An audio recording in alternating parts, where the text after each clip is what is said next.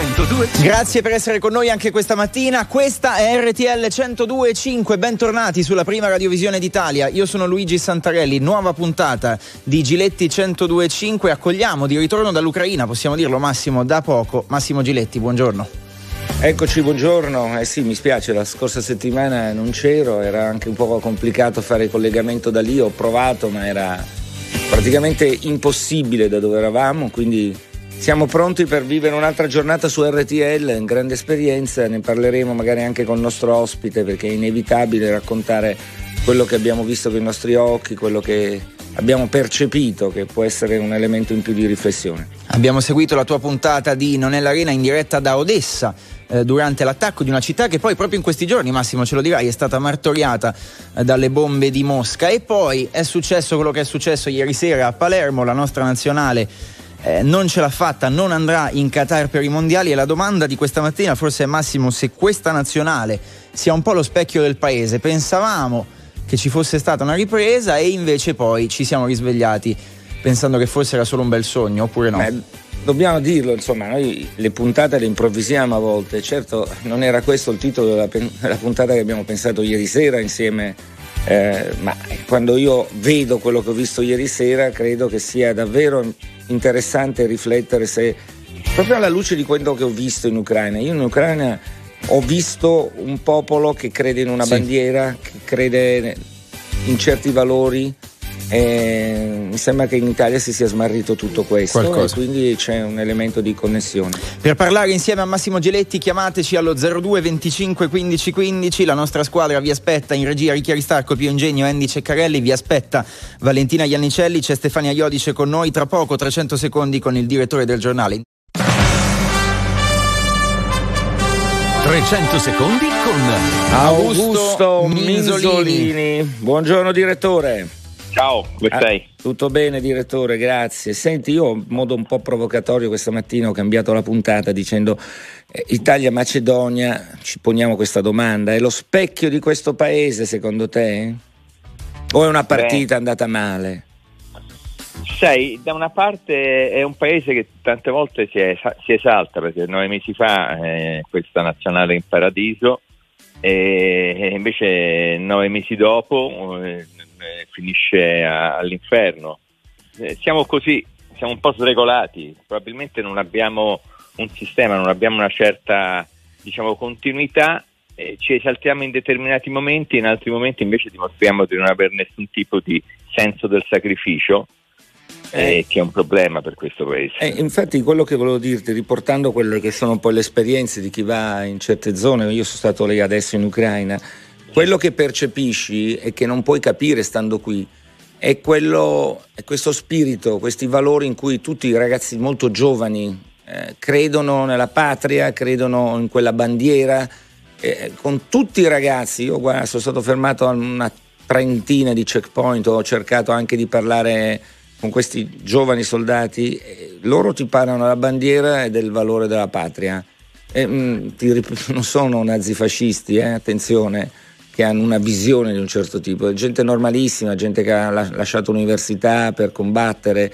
E, mh, mm, quando io vedo giocare senza cuore, senza anima, eh, mm, a me spiace, la stessa nazionale che vince nove mesi fa, come dici tu, però non si possono avere questi alti e bassi in questo modo assurdo, cioè anche non tanto ieri, ma quello che questa nazionale non ha dato in certe partite molto semplici e che vedo in alcune squadre anche italiane quotate che quando giocano con una squadra minore sono serene, tranquille. Ecco, questa, questa voglia di essere sul campo, di lottare, non c'è più.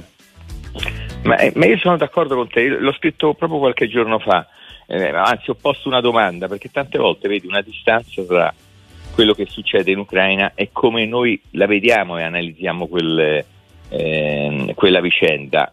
E ho posto la domanda, ma se fosse successo a noi italiani, noi avremmo avuto il coraggio di fare quello che hanno fatto gli ucraini?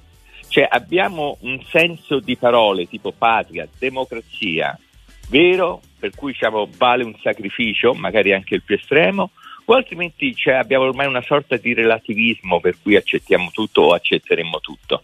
E questo lo trovi un po' nello sport, un po' diciamo anche, ti ho detto, nel, in certi atteggiamenti che abbiamo rispetto a, a, questi mondi che forse sono più giovani, posso usare questa espressione? Sì, sono più giovani. Eh, sono nel più senso giovani. che sono più eh, attenti a delle cose che noi ormai diamo per scontate, che non, eh, non ci accompagnano nella vita di tutti i giorni.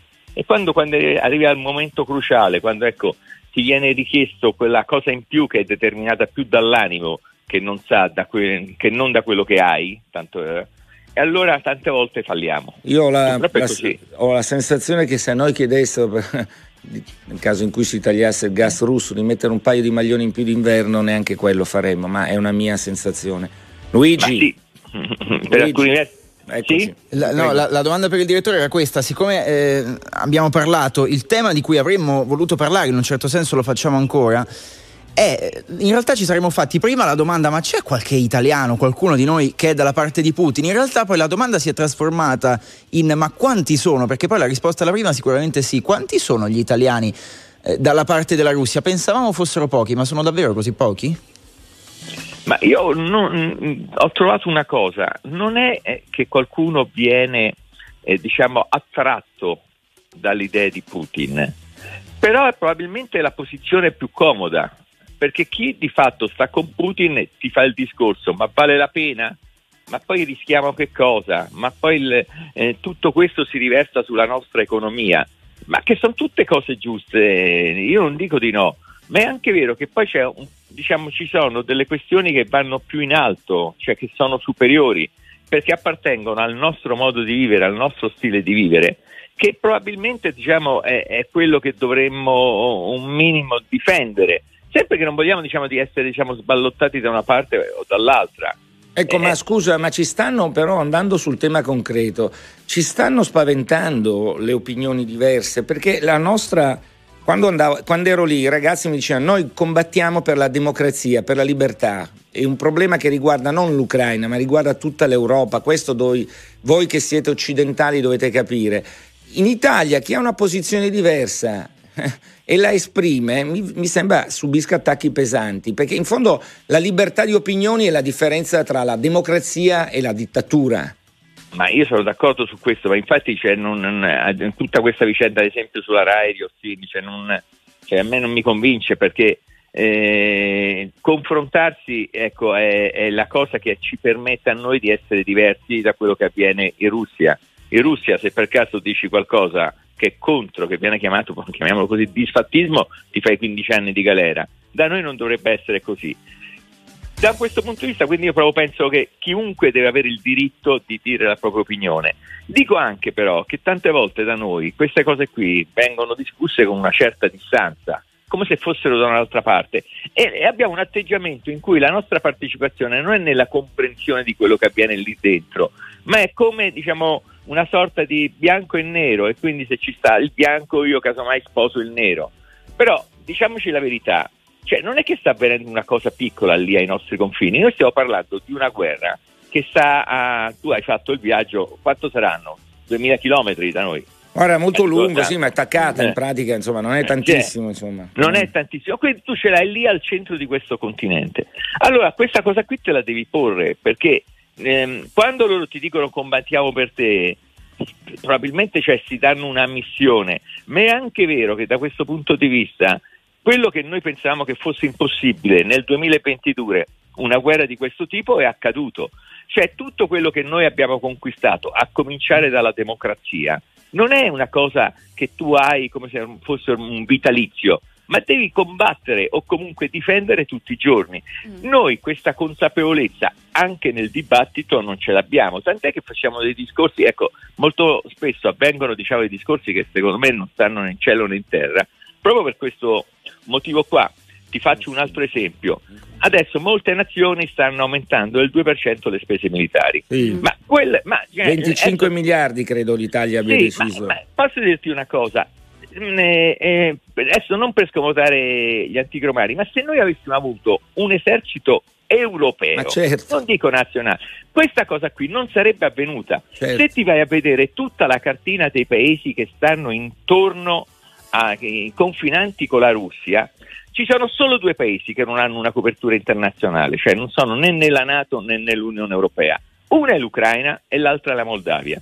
Se per caso l'Ucraina, e vedo tutte queste congetture, no, ci sono le procedure prima che inizi da noi e via dicendo, fosse stata nell'Unione Europea, ma io scommetto che Putin ci avrebbe pensato 12 volte prima di fargli la guerra. Ecco quello che noi non ci rendiamo conto, che molto spesso ci accorgiamo di queste questioni quando diciamo... Sì, otto anni, si sono fatti otto anni di chiacchiere senza risolvere. Di chiacchiere, Stefania. chiacchiere, chiacchiere. Per far cosa? Per le procedure e per altro. Allora, questo è egoismo e molto spesso io ho una stima per quei popoli che alla fine, invece di accettare l'idea, ok, vado sotto Putin e non mi distruggono certo. la nazione, hanno il coraggio di metterci il cuore perché qui si tratta di cuore. Il cuore, quello che non ha avuto qualcuno ieri sera. Tra l'altro, direttore, Infatti. prima lei citava il caso Orsini, ricordiamo questo professore eh, che dopo aver fatto alcune dichiarazioni in alcune partecipazioni televisive alla RAI è stato dichiarato appunto pro, pro Putin, mm, ha creato tanto scalpore, ecco, hanno creato tanto scalpore le sue dichiarazioni a tal punto che c'è stato un coinvolgimento da parte della classe politica che ha quasi, mi verrebbe da dire, incitato i vertici RAI a prendere una decisione in merito, decisione che poi alla fine è stata presa perché lui appunto uh, ha subito la cancellazione del suo contratto e prontamente proprio ieri sui social pubblica una risposta um, a questa decisione dicendo io sarò disposto a partecipare alla trasmissione anche gratis, quasi a, a voler sottolineare che la um, libertà no, di poter esprimere il, po- il, proprio pensiero vada anche un po' oltre quello che può essere considerato un, un lavoro. Lei cosa ne pensa? È una decisione giusta quella presa dalla RAI? Prima già ha espresso ecco, in parte un po' il suo pensiero, ma è la, è la, decisione giusta quella presa dai vertici RAI e soprattutto anche poi la dichiarazione fatta da Orsini dopo? Ma io guarda, faccio una cosa, faccio un discorso. La gestione che ha fatto della RAI di questa vicenda è la cosa più assurda che uno mm. possa fare, perché da una parte prima fai la proposta, dopo che hai fatto la proposta puoi vedere, cioè nel senso poi Orsini da questo punto è talmente trasparente, sai, pigli e ci ripensi. Questo è l'assurdo, cioè nel senso è come mettere sul palcoscenico quello che prima eh, Massimo diceva, un, una voglia, un desiderio di regime. Ma io in più faccio un discorso ancora più ampio. Eh, anche, ecco, anche questo eh, l'ho detto, cioè noi in questa tragedia, dal nostro paese poi ci sono delle amenità di guerra, le chiamo. Allora, non è che in questo momento tu devi fare la caccia al putiniano, eh. perché non me ne può fregare di certo. meno. Cioè, ognuno pensa quello che vuole. Io, se invece fossi, diciamo, il governo, se fossi, diciamo, le forze politiche, valorizzerei il fatto che al di là delle opinioni diverse, questo paese su questo tema, nel rapporto con l'Ucraina, è stato unito sono diversi perché sì. molto spesso devono speculare politicamente o cose, ma quello che esce fuori è che finora ogni posizione è stata assunta da una maggioranza amplissima. Quello dovresti dire, ma qui torniamo al vecchio chiaro, idea, chiaro. Diciamo, padre dicendo che l'elemento dell'unità è il dato essenziale. Grazie, grazie noi... Augusto. Grazie.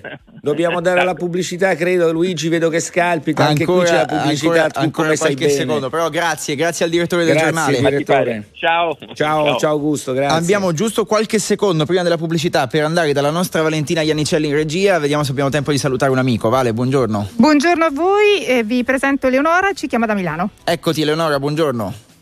Buongiorno anche a voi, RTL anche mia.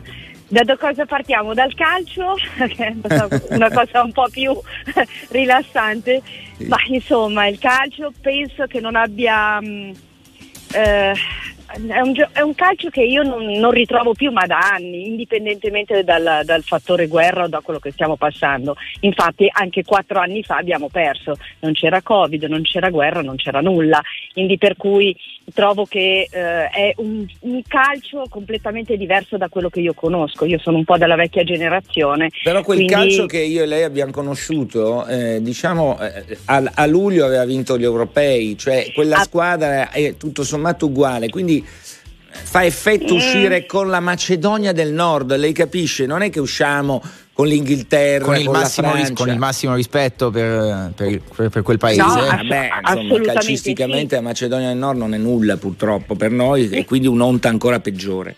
Ma io calcisticamente parlando direi che se dovessimo pagarli, lo so che è brutto da dire, come fanno in certi paesi, che se vinci guadagni qualcosa, se non vinci non guadagni niente, forse un guizzo in più l'Italia l'avrebbe. Eh, non lo so, è così. Quindi sempre una questione di soldi. Anche questa mattina, chiacchierando con tanti amici al telefono, sì. troppi soldi, girano troppi soldi. Troppi, Staremo a vedere. Troppi, troppi. Essere. E non c'è più quella, quell'amore vero, vero, come li hanno gli atleti, quando vedi... Eh, eh, l'atletica leggera, la, può essere la Sì, scherma, lo spirito di sacrificio in quei casi è solo loro lottano e combattono per una medaglia, qui le medaglie ormai sì. eh, eh, beh, per, purtroppo Grazie. Purtroppo un elemento di riflessione quello che ci ha lasciato lei. Grazie Eleonora, buona giornata. La ringrazio, Ciao, anche a voi. In apertura Massimo ricordavamo che tu sei tornato eh, dall'Ucraina davvero poche ore fa Abbiamo visto delle immagini che tu hai scelto di mandare in onda, l'hai detto, perché secondo te era giusto farlo, secondo altri non è stato giusto farlo, poi magari se vuoi ci dirai la tua su questo, però immagini insomma Beh, di un certo tipo, di, es- cioè, di, esperienze particolari. Tra l'altro poi la domanda, alcuni te la facevano, è, insomma, mh, hai deciso a cuor leggero di andare lì, hai avuto paura perché parliamo di un paese che comunque è in guerra. Ma io diffido sempre di chi dice che non ha paura. Se non hai paura non, non capisci da dove possono arrivare i rischi, i pericoli. La paura fa parte del, di una normale intelligenza. Chi, chi, non ha paura è un folle. E ci sono i folli, ben vengano, per carità, che danno anche vita a cose che altrimenti non vedremo, però certamente l'angoscia ce l'hai, soprattutto quando percorri scoperto 300 km e ci metti magari 6-7 ore per farli eh, in mezzo a carri armati, tank eh, pieni di benzina militari, per cui diventi un obiettivo perché lì esiste un'unica strada che porta Odessa verso il, verso il fronte. Eh, ma quello fa parte di chi fa questo lavoro, l'ho avuta quando sono andato in Afghanistan, l'ho avuta quando sono stato in Kurdistan, in Iraq, cioè è normale. L'importante è cercare di vedere con i propri occhi, io ripeto perché andare lì permette alle persone che raccontano la guerra di avere qualche elemento in più nel racconto che facciamo, perché stare qua eh, comodi, tranquilli, eccetera, perdi poi non puoi avere delle verità, ecco, che lì hai. Ecco, e dopo che hai visto quelle immagini, eh, quando senti alcuni dire, di questo poi parliamo anche stamattina insieme a voi, io sì, con, condanno la guerra, eh, condanno Putin, ma, ma l'Ucraina potrebbe arrendersi subito, ma l'Occidente ha le sue colpe. Tu che rispondi? Beh, io rispondo che l'Occidente ha tantissime colpe. Sono convinto che l'Occidente abbia tante colpe, ma la premessa è che comunque c'è una persona, uno, un uomo come Putin che ha deciso di invadere un paese come l'Ucraina. Questo è un dato, la premessa è questa, non puoi non vedere quello che, sta, che ho visto io. Io ho visto città distrutte, ho visto ragazzi eh, giovanissimi morti davanti a me, che venivano portati via dalle, dalle macerie. Mm questi sono. Poi la, oggi dobbiamo lavorare non su quello che dovevamo fare, perché per otto anni non si è parlato di Ucraina, ma non si è fatto nulla. Oggi dobbiamo cercare di lavorare, vedo un'Europa che pensa solo ad armarsi, invece bisogna cercare di dialogare. Eh, eh, ma dialogare però mi sembra che ci abbiano provato, insomma, o no, ci stiano provando ma ancora. quanto, quanto ci abbiamo provato? Non lo so, io mettere... C'è un racconto di Caracciolo molto interessante, diceva, raccontava di Putin quando era ragazzino, che disse un giorno ho messo all'angolo un topo e, e, e ero convinto di, di fregarlo, invece lui mi ha morso. Ecco, mai mettere all'angolo un dittatore. Secondo me chiuderlo in un angolo non è positivo, perché nel momento in cui si sente chiuso in un angolo può reagire in modo molto peggiore. Quindi cosa ha eh, fatto allora, l'Europa? Aspetta, però, e allora che dovremmo Ci fare? facciamo non... dettare la linea dagli Stati Uniti. Eh, non fare neanche le... Allora non, non, non proponiamo neanche le sanzioni? No, cioè, io, lo devi, certo, le sanzioni assolutamente sì, però vedere che l'Europa non è in grado di avere un unico interlocutore serio e credibile, perché vedi Macron non viene ritenuto credibile, lo dobbiamo dire per chi non conosce la storia, non viene ritenuto credibile da Putin perché quei famosi accordi di Minsk sottoscritti da Macron e non rispettati per otto anni per problemi, per colpe ucraine, colpe ovviamente della Russia, ecco, non è ritenuto credibile. Quindi bisognerebbe individuare un nuovo leader europeo, nome europeo con cui mandare avanti i rapporti, perché questa guerra riguarda tutti, ma riguarda soprattutto noi. E te lo dice uno che è assolutamente dalla parte ucraina. Ecco, Non ribadiamolo questo, lì. perché poi ogni tanto ci sono Eh, ma- alcuni, mm. alcuni ma, alcuni ma che potrebbero essere mal Ma interpretati. non ci possono essere mai, no? Cioè, ho detto c'è uno Stato che invade un altro Stato, stiamo in silenzio, quella è la storia, però vedi quello che non accetto è che mh, a volte non, eh, non cercare la verità, cercare la verità non vuol, dire, non vuol dire giustificare, ma noi abbiamo il dovere di raccontare la storia vera, non quella che ci fa comodo raccontare. Ra- Quando si dice che Putin è un pazzo, ma quale pazzo? Ma avete visto cosa sta facendo col rublo, col rublo e il gas? Ma dai, uno strategico. Ricordatevi che è un, è un grande bleffatore, un uomo un pokerista, è nato nel KGB, quindi sa come bleffare. Per, poi per questo tenuto, andava tenuto prima in un certo tipo di angolo, ma dialogando. Ragioniamo di questo e di altro della nazionale, non solo, insieme a voi. 02 25 15 15, andiamo a Verona. Fabio, buongiorno. Sì, buongiorno, eh, RTL è anche mia. Grazie Fabio, Eh, prego. Volevo chiedere al dottor Giretti due cose veloci. La prima è, ehm, c'è il rischio che alla fine, speriamo presto, di tutta la vicenda della guerra, eh, ci sia un cambio degli equilibri mondiali con un ridimensionamento degli Stati Uniti e una marginalizzazione dell'Europa in base alle nuove alleanze che si stanno creando. La seconda domanda è questa. Io sto leggendo due libri che mi sono preso per informarmi, uno della dottoressa Reginella, lì sul Donbass, la guerra fantasma, e uno che si intitola Ucraina, la guerra che non c'è, scritto nel 2015 da due giornalisti che, che hanno girato Sì, sì, il Donbass. anch'io. Ecco, allora io volevo chiedere questo. Nel 2014 io seguivo da spettatore eh, la vicenda di Piazza Maidan. So che mi piaceva molto prima ancora la Timoshenko, mi piaceva questa idea di svincolarsi dalla vecchia Unione Sovietica, di trovare la propria identità. Però Piazza Maidan del 2014 è stato una rivoluzione democratica o un golpe, perché l'Occidente lo, lo presenta in un modo, da questi libri invece si evince che tutto il mondo russo lo presenta in un altro modo.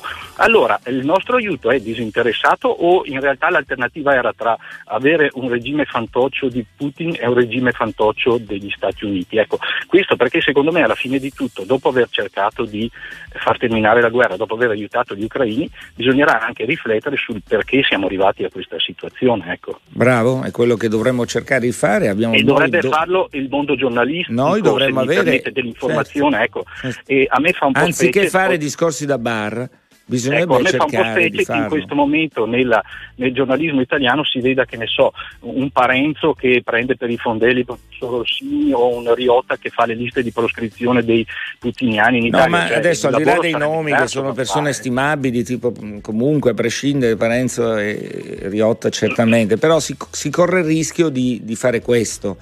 Eh. Allora, è chiaro che questa guerra eh, comunque vada a finire, quando finirà, pone il problema di una geopolitica nuova, con un ruolo non da poco da parte anche della Cina.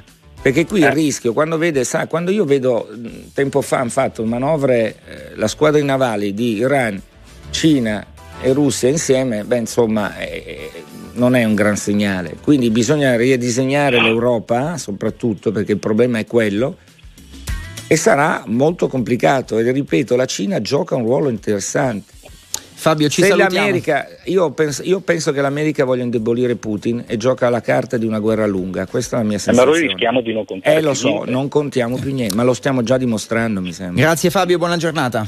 Buona giornata. Grazie, voliamo da Andrea a Milano allo 02 25 15 15. Come stai Andrea?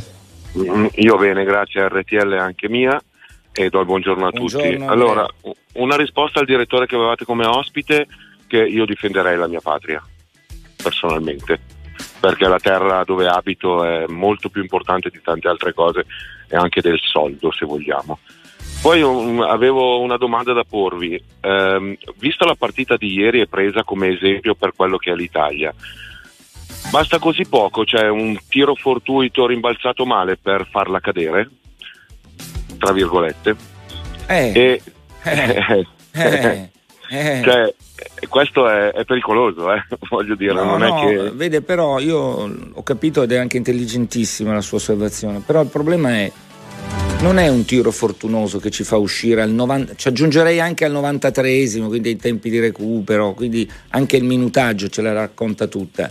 Eh, sono i 25 tiri sbagliati prima, cioè il, il, il non aver vinto con la Bulgaria, cioè di, questo paese va, si alza, vince e poi ha una mancanza di continuità nella normalità. Cioè noi siamo capaci di grandissimi exploit, ma poi nella continuità finiamo per fare questa situazione. Ora è Ci due adagiamo. anni. Ci adagiamo, non abbiamo fi- più voglia quasi di ormai siamo noi, abbiamo vinto. Invece quello che bisognerebbe capire è che ogni giorno ti devi conquistare la tua giornata. Quando lei mi dice io vado, scenderei per difendere la mia patria, lei è uno che nella vita fa quello che dovrebbe fare tutti i giorni, lottare e andare avanti, con fatica, no? E molti altri sono lì, tanto arriva papà che paga e facciamo, andiamo avanti. Poi però nel momento della difficoltà, ecco che basta un tiro all'ultimo minuto, a tempo scaduto, che ti mette fuori gioco e non puoi più recuperare. Questo è il punto. Se noi non prepariamo una classe dirigente seria, vera, noi non ne usciamo, questo voglio dire. Grazie Andrea, intanto buona giornata. Ma grazie anche a voi. Pochissimi giornata. secondi prima della pubblicità, Stefania, dacci una mano con messaggi e tweet. Messaggi inerenti allo sport. Il calcio italiano non rispecchia gli italiani né lo sport italiano. È il calcio che soffre di scelte sbagliate in primis e mancati investimenti nel settore dei giovanili. Poi ancora ci scrivono: Giusto, un paese si giusto. costruisce da buoni politici, non vi lamentate se siamo usciti. Quindi Eh, uniscono lo sport. e Eh, però i politici li votiamo Eh, noi, qui la prendiamo un noi, po' alla facciamo la politica, no, è molto complesso Sì. tutto. Ripartiamo Però è vero, da qui. guarda quante medaglie abbiamo vinto, tutte di sacrificio, quelle sono quelle vere. Subito da Stefania, perché Sì. leggiamo qualche messaggio eh, un po' critico nei tuoi confronti, Massimo. In realtà su più No, te. ma guarda, to- sono contento che anche tornando dall'Ucraina ho visto che qualcuno... Ha avuto qualcosa da ridire. Ma fa bene, Eh. io sono per la libertà di Ecco, tutto. allora ascoltiamo, anzi vi leggo le parole di un nostro ascoltatore. Per Giletti, quindi una dedica speciale, secondo me lei è ipocrita perché quando Mm. i Novax lottavano per i loro diritti lei li ha massacrati, adesso sempre lei viene a dirci che gli italiani non lottano come gli ucraini. Facile andare lì dove tira il vento. Ah, io li ho anche ospitati i Novax, ma cosa scherziamo? Io... Poi c'è una differenza tra i Nossivax, cioè coloro i quali mettevano in dubbio certe cose, e i Novax che sono assolutamente contrari ai vaccini in, toto. Quindi io contro i Novax sono assolutamente contrario, e però sono per la libertà, li ho anche ospitati. Eh, poi non ho capito cosa voleva. No, e poi Cos'è che- cosa rispondi a chi dice che certe immagini, eh, quando eri collegato all'Ucraina, non- forse non era il caso di mandarle Ah, in onda? guarda, io capisco che eh, far finta di non sapere che cos'è la guerra. Io sono per far vedere cos'è la guerra. Eh, la, la durezza della guerra è, è quella. Queste immagini valgono più di qualsiasi parola de- dei tanti salotti che ci sono, che teniamo in piedi.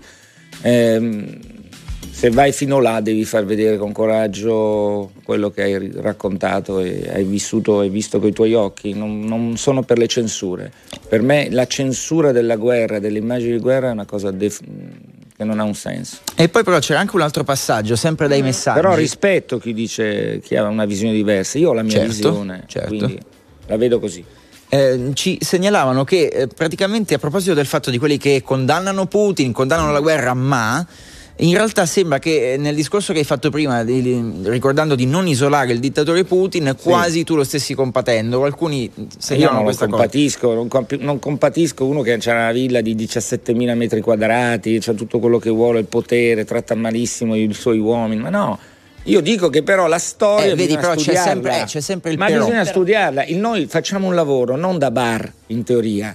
E invece stiamo riducendo tutto a un bar, pro Putin contro Putin. Se uno cerca di mettere degli elementi perché è importante capire che cosa sta succedendo e che cosa è successo in questi otto anni in cui l'Europa e il mondo se ne sono fregati di una guerra in Donbass che andava avanti facendo decine e decine di morti ogni anno. Eh, era il preludio di quello che sta arrivando. Allora tu, se hai una visione, sei un politico, hai il dovere di avere delle visioni e di evitare il rischio che queste situazioni degenerino, cosa che sta, e purtroppo è successa per l'ennesima volta. Cioè, tradotto, non firmi degli accordi, e ripeto, gli accordi di Minsk firmati e non li fai rispettare, devi farli rispettare.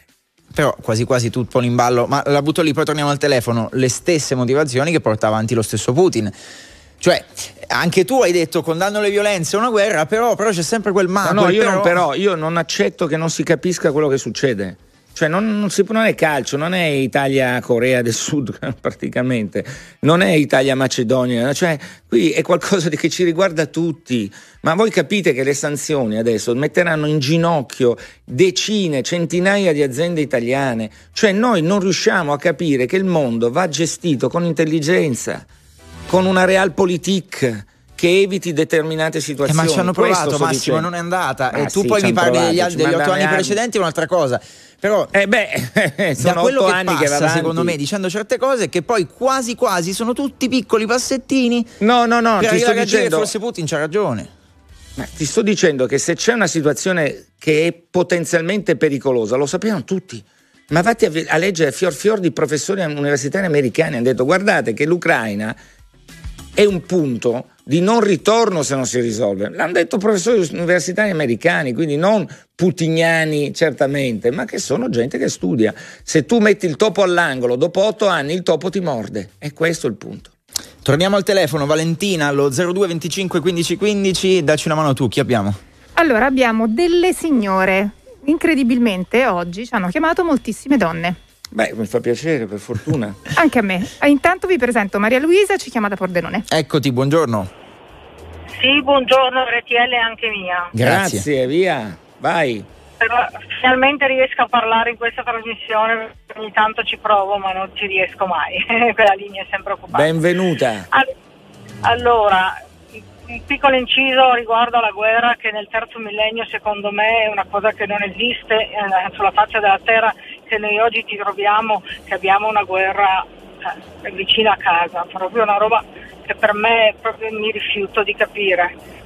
A parte questo, il calcio, la, la partita di ieri sera che ho visto ben volentieri, mi ha detto tante cose. Uno, noi non avremmo mai dovuto sbagliare quel rigore ed arrivare ai playoff intanto, prima cosa. Seconda cosa, la tensione. Io non credo, come dice Giletti, che alla fine non ci abbiamo messo il cuore. Credo che nel primo tempo soprattutto ci abbiamo anche provato, ma non abbiamo una squadra così di grandi campioni così. Ma scusi signora, diciamo- però la Macedonia, con tutto il rispetto per... cioè voglio dire, nella Macedonia il miglior giocatore sarà pagato un decimo del giocatore peggiore italiano. Cioè lei capisce stavo arrivando a- che ma sto arrivando proprio a non possiamo Noi- uscire con la Macedonia, poi se uscivamo col Portogallo, ma non è quello, è il percorso che ci ha portato ad arrivare con la Macedonia, che io... Appunto, mm, eh, è che lì esatto.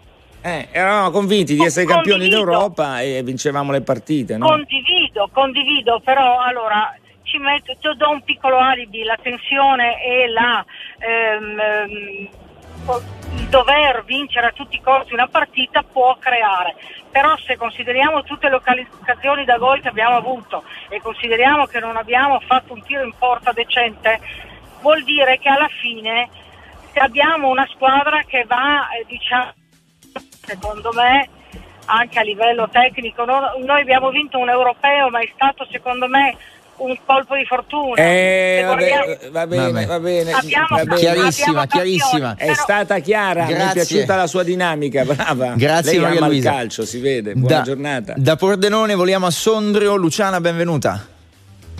Buongiorno anche per me, eh, RTL anche mia Grazie. e ho provato spesso a chiamarvi e finalmente sono riuscita. Benissimo, abbiamo pochi secondi, vai Luciana. Pochi secondi, vai. Allora, sì, allora io faccio una considerazione innanzitutto eh, riguardo alla nostra eh, italianità, eh, nel senso che secondo me come popolo non abbiamo ehm, la voglia o forse l'abitudine a credere un po' più in noi stessi, perché comunque è dimostrazione che possiamo farcela, siamo un grande paese, siamo- abbiamo dei valori, ne abbiamo tutti i giorni, eh, nonostante chi dica che non, eh, non abbiamo insomma il midollo, no? Ehm, E, vorrei che ci credessimo un po' di più, soprattutto noi genitori, io mi metto nella fascia d'età dei cinquantenni che eh, trasmettono comunque dei valori anche solo perché siamo a- alle generazioni future. Perché questo è il E compito. A quindi, proposito insomma, dei giovani di- su cui si è puntato forse troppo poco, a volte troppo e non è andata, discorso delle nuove leve. Chiarissimo, questo- dobbiamo, Luciana, purtroppo salutarci. Luciana, saluti a Sondrio, la Valtellina. Va bene. Grazie, grazie. Massimo, la- diciamo, l'analogia con Putin come il topolino all'angolo ha fatto incavolare un po' qualcuno nei messaggi, perché poi pare che cioè, qui quasi no? tu Insomma. si giustifichi ciò che sta succedendo. Ma nessuno giustifica un'aggressione violenta, barbara, eh, drammatica, quella che ho visto con i miei occhi, ma vi pare che io possa, io che ho raccolto una bandiera ucraina di, di ragazzi giovani, me la sono portata con grande attenzione qui in Italia, possa giustificare una roba del genere? Ma il fatto di... il fatto di non cercare di spiegare, abbiamo un dovere noi giornalisti, dobbiamo raccontare le cose, ma non raccontarle come fa comodo a tutti. Siamo tutti bravi a dipingere Putin con un fallen. Non è così, non è questa visione qua, non va bene, dobbiamo cercare di capire perché si arrivano a certe cose. È un dovere e soprattutto è un dovere spiegare quello che potrebbe succedere, cioè indebolire l'Europa a chi fa gioco, no? agli Stati Uniti, alla Cina, cioè qual è il ruolo di questi giganti? Eh, perché questo è il punto, perché il disastro economico l'abbiamo vissuto con la pandemia. Io sono stato attaccato l'8 marzo in una trasmissione del 2020 quando dissi attenti perché ci sarà una pandemia economica terribile. Attaccato duramente. Bene, e cosa è successo? Stiamo attenti, questa non è una guerra solo Ucraina-Russia, è molto di più.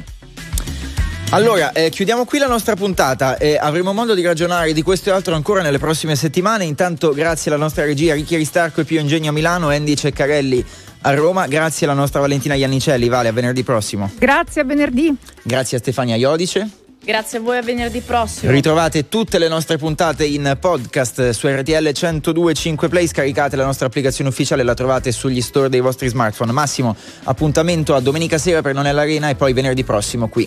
Vediamo. Staremo a vedere. Grazie, Vediamo. grazie a tutti Ciao. voi.